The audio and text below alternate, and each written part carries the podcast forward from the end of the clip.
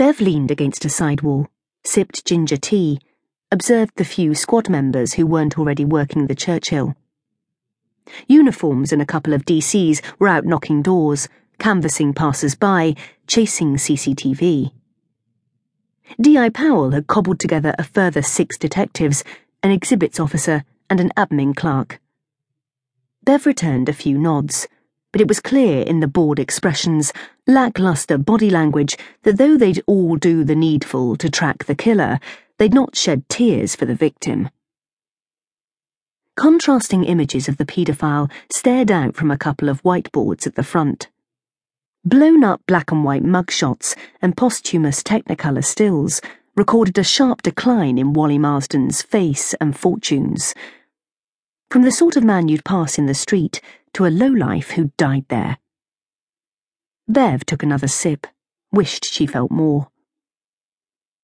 DC Darren knew, Highgate's answer to Tom Cruise, so Darren reckoned, caught her eyeline, patted an empty seat between him and Sumitra Ghosh. Bev shook her head, raised the cup in a cheers anyway.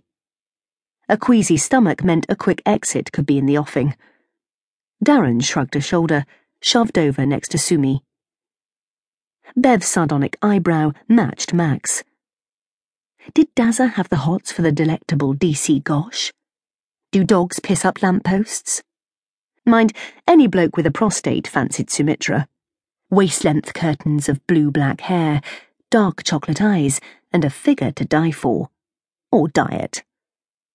Bev sucked in her gut, checked her watch. If the DI didn't get a move on, he'd be... "Morning all!"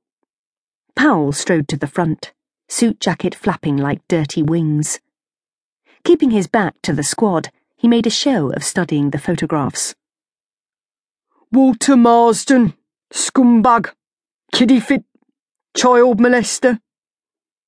He paused a few seconds, then turned to eyeball the team. "Bastard got what he deserved. Killer's done us all a favour." Silence broken only by the kamikaze fly. "Anyone here feels like that? Do me a favour and get out." He pointed to the door. Another pause. "The room, the building, the police." Bev turned her mouth down.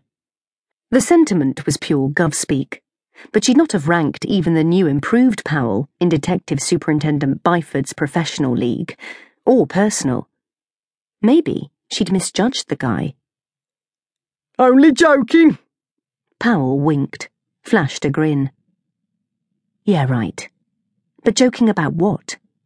Marsden's shit fate? Or unfeeling cops? The vagueness could be deliberate to deflect potential flack. PC moles were everywhere. But Bev didn't rank Powell as that sharper cookie, or he'd be acting detective superintendent. Not that anyone could fill Byford's shoes. Eyes closed, she swallowed hard. It wasn't that she didn't still see the gov, but home visits weren't the same as having him round the nick. The superintendent was recovering, slowly, from life-threatening injuries sustained on the last case they'd worked. She missed him to bits. "Keeping you up, Sergeant?" Like as if Powell cared. Bev's blue eyes blazed. The DI lifted both palms, looked away. "'Kay. Problem one. Marsden was NFA. Slept rough most of the time. Occasionally crashed in one of the shelters." No fixed address, so no pad, no neighbours, probably no paperwork, unless he carried it on him. Meant they'd be checking every doss house, every soup kitchen, talking to the Sally Army people, big issue sellers, the social, you name it. "The Churchill Marsden's regular patch?" Bev asked. Powell shrugged. "You tell me. No one's talking. That's problem number 2. Feedback from our guys on the estate. Think blood out of brick wall. Punters either didn't know Marsden or don't give a stuff." "Because he was a sex offender? Or because he was a dosser?" The questions were Carol Pemberton's. Tall and slim, with a dark glossy page boy, the DC was classy and savvy. Bev had time for Pembers.